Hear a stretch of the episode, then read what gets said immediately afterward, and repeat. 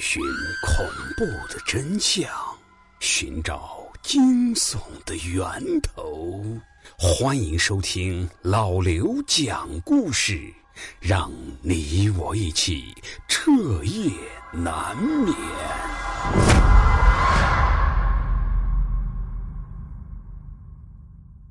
各位听友，在大年三十之前，最有过年气氛的，恐怕就是小年了。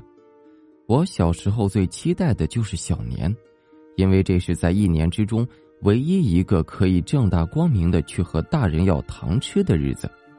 那时候在农村，到了小年，家家户户都会买上一点糖瓜，等到晚上摆在灶台上面。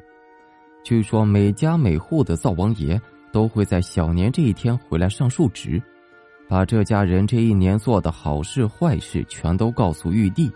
再由玉帝决定这一户人家下一年的运势是好还是坏的。摆上这种粘度很高的糖瓜，就是为了让灶王爷吃了糖瓜之后把嘴给粘上，这样就不会和其他神仙说家里面的坏话了。在我家这边的规矩，给灶王爷上供的那都得是男人，而且贡品不能成双，必须要取三五七一类的单数，这类数字又叫阳数。不过我也不太清楚其中的各种缘由，在往年上供的时候都是由我父亲去的，但十六那年，我父亲因为工作原因没能赶上在小年之前回家，所以这个任务就落在了我和我表弟的身上。晚饭过后，我跟我表弟到村子里的小卖店买了糖瓜就往回走，我们两个当时都很嘴馋，就悄悄的打开了糖瓜的袋子。一人拿了一块放在嘴巴里面嚼，但当时我的牙不太好，吃了一颗之后就没敢再吃。可是我表弟没忍住诱惑，就又偷偷拿了一块，但是这次他不小心把糖瓜掉在了地上，糖瓜本身就发黏，在地上滚了一圈之后，便立马沾上了不少的尘土，脏兮兮的就没法吃了。表弟当时就有点恼火，他拿着糖瓜吃也不是，扔也不是。直到路过村边的荒地时，他才万般不舍的把糖瓜扔向了荒地的方向。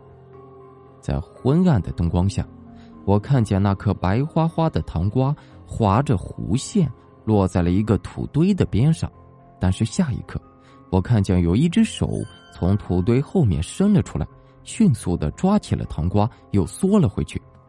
我表弟显然也看见了。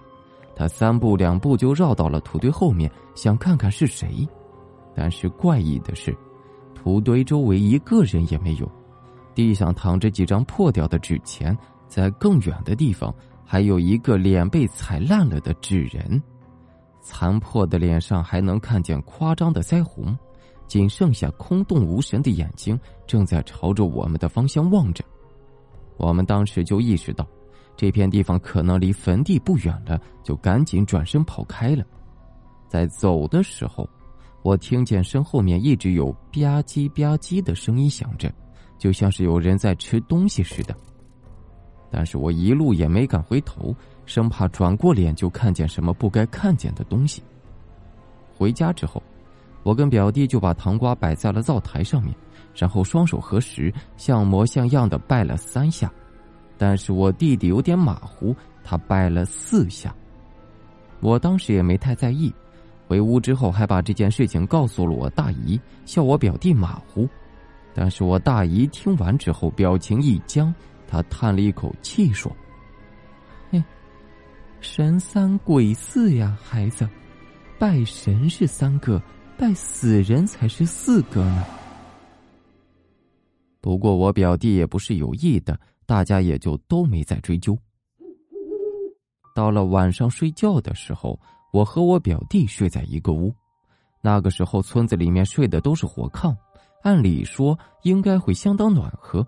但是那天晚上，我却被冻得怎么也睡不着，总觉得被子漏风。可是我表弟睡得倒是很快，不一会儿就打开了呼噜。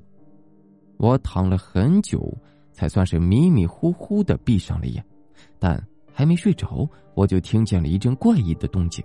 等再睁开眼的时候，我表弟的被窝就已经空了，门也是敞开着的。我本以为是他起夜去厕所了，但是低头一看，他的鞋子竟然还摆在地上。我拉开窗帘往院子里面看了一眼，发现厨房的门也被打开了，隐约还能看见有一个人影正蹲在门口，看样子那似乎就是表弟。于是，我也跟了出去。院子里面静悄悄的，月光很亮。我看见我表弟就蹲在灶台边上，捧着灶台上的贡品就朝嘴巴里面塞。我走过去拍了一下他的肩膀，问他在干什么。可是我的手触摸到他肩膀的一瞬间，忽然就像是触电似的，浑身一麻。紧接着，我就感觉自己就像是掉进了水里面，身上的温度一下子就没有了，冷到手脚僵硬。我表弟被我拍了一下之后，也缓缓的把头转了过来。借着月光，我看见我表弟竟然换了一副长相，他的五官都挤在了一起，脸上全都是皱纹，那模样就像是一下子老了几十岁似的。他眯着眼睛望着我，但嘴里面还在嚼着那些贡品。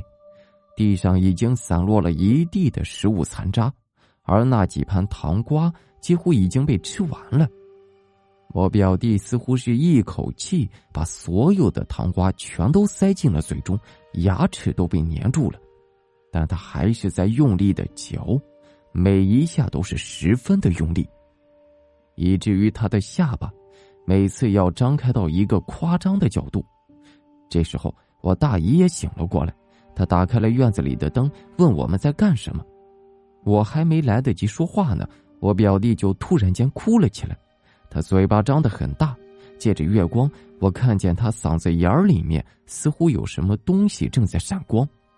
我凑近一些，终于看清楚了那是什么东西，那是一只眼珠子。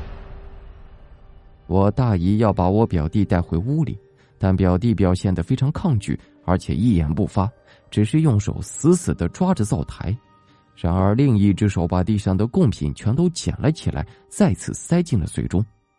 他的肚子已经鼓得很大了，但还是在不停的嚼，不停的吃。这下可真是把我跟我大姨都给吓坏了，赶紧把我表弟送回了屋里。把他放在炕上之后，我表弟忽然安静了下来，但模样依旧很吓人。皱着眉头，呲牙咧嘴，似乎是在特意把五官都挤在一起。他就这么平躺在炕上，然后不言不语的盯着房梁发呆。我姥姥这时候也起来了，拿了一碗小米，用红布裹上，在我表弟头顶上是左三圈右三圈的来回转，嘴巴里面还在念叨着什么，但声音很小，我听不清楚。等我姥姥把红布拿开，我才看见，原本一整碗的小米，此时竟然只剩下了小半碗，另外那些就不知怎么的不见了。于是，我姥姥就接着添米，然后蒙上，继续围着我表弟的脑袋转圈，直到碗里的小米没再变少，他这才松了一口气。而我表弟，此时也突然有了反应。他弓着腰趴在炕沿上面，开始拼命的呕吐，但是吐出来的东西却不是他先前吃进去的东西，而是一大团的头发，还有一些像是沥青一般的黑色的粘稠液体。直到吐干净了之后，他才终于恢复了正常，大口喘着粗气，然后就开始哭。等我表弟折腾完了，差不多天也该亮了。我大姨去准备早饭，屋里面就只剩下我跟我表弟两个人。